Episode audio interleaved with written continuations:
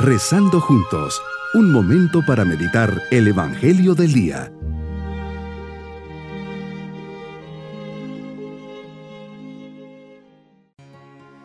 Un especial saludo en este día, 17 de enero, fiesta de San Antonio Abad.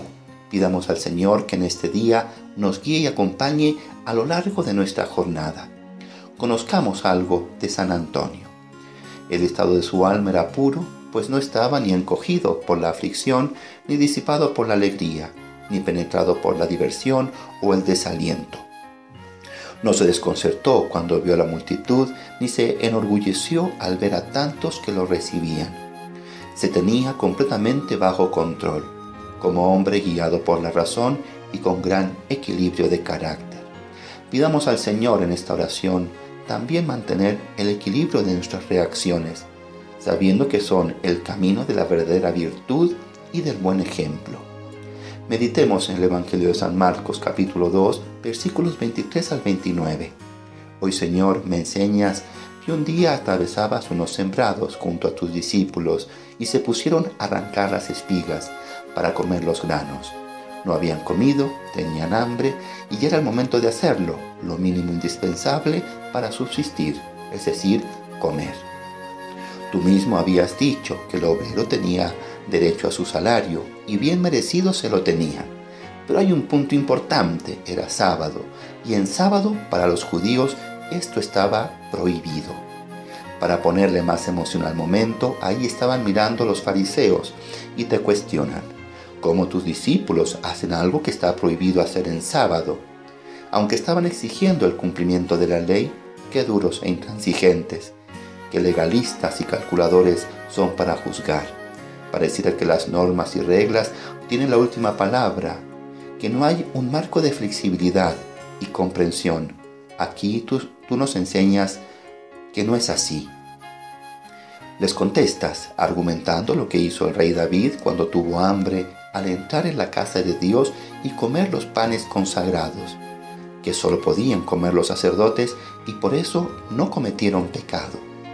Para aquellos que somos demasiado legalistas, nos enseñas el sentido del amor, de la comprensión, de la necesidad de romper en ocasiones las estructuras, de no clavarnos en lo meramente humano, de ser capaces de la flexibilidad, sí de ser más humanos, de que hay un bien mayor que tenemos que tener en cuenta, de estar por encima de la norma y de no un mero cumplimiento externo.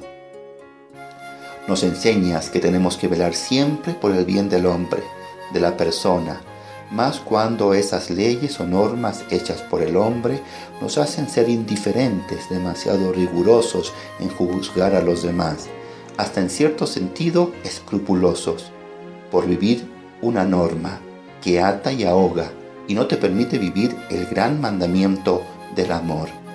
Quiero aprender de ti a no juzgar duramente a aquellas personas que según yo pueden estar infringiendo las leyes, que solo son costumbres y a las cuales me aferro como si fueran sagradas. Tu ley, la del amor, hace que este sea siempre el criterio que norme nuestro actuar. Jesús hacías el bien todos los días, sin condicionar la caridad a cánones, días, personas, circunstancias o modas. Qué palabras tan sabias y llenas de amor salen de tus labios y corazón. Misericordia quiero y no sacrificios. Es decir, me dices, sal al paso de la persona necesitada y ayúdala. Viviendo así, evitaremos condenar a los que no tienen ninguna culpa. Señor, nos revelas que tú eres el dueño del sábado y estás por encima de él. Mi propósito en este día será esforzarme por ser misericordioso con las personas que me encuentre, ya sea en casa, en el trabajo o en la calle. Evitaré juzgar sus acciones, dejándoselas a Dios. Seré amable, comprensivo y conciliador.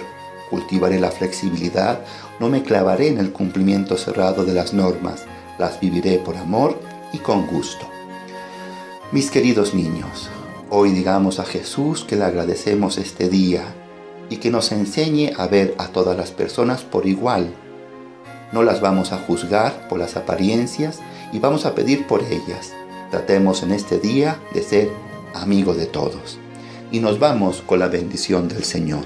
Y la bendición de Dios Todopoderoso, Padre, Hijo y Espíritu Santo, descienda sobre todos nosotros y nos acompañe en este día. Bonito día.